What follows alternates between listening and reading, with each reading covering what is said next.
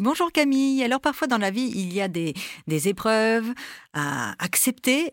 Il y a des étapes à cette acceptation. Comment s'en affranchir?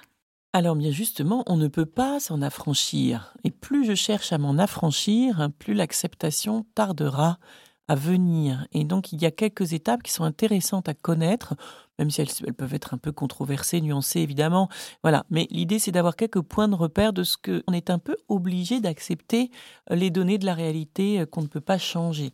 Ces étapes, euh, ce sont le déni d'abord. Plus plus l'impact de la réalité est fort et insupportable, plus parfois l'étape de déni va être incontournable, durer dans le temps. Et parfois, quand on est en face, à la fois il faut accepter ce moment et en même temps parfois aussi euh, presque réaffirmer auprès de la personne concernée la réalité pour l'aider et lui permettre de passer enfin à l'étape d'après qui est l'étape suivante la révolte et quand quelqu'un est dans cette phase c'est pas facile hein, à, supporter en face, mais en revanche, il est sur la bonne voie parce que déjà, il n'est plus dans le déni, c'est-à-dire il intègre la réalité.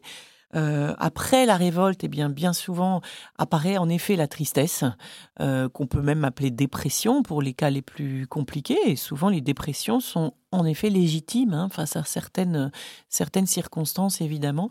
Ce qui est important, c'est qu'elle ne dure pas toujours et que peu à peu, on voit arriver, euh, après cette phase de tristesse, eh bien justement la phase d'acceptation.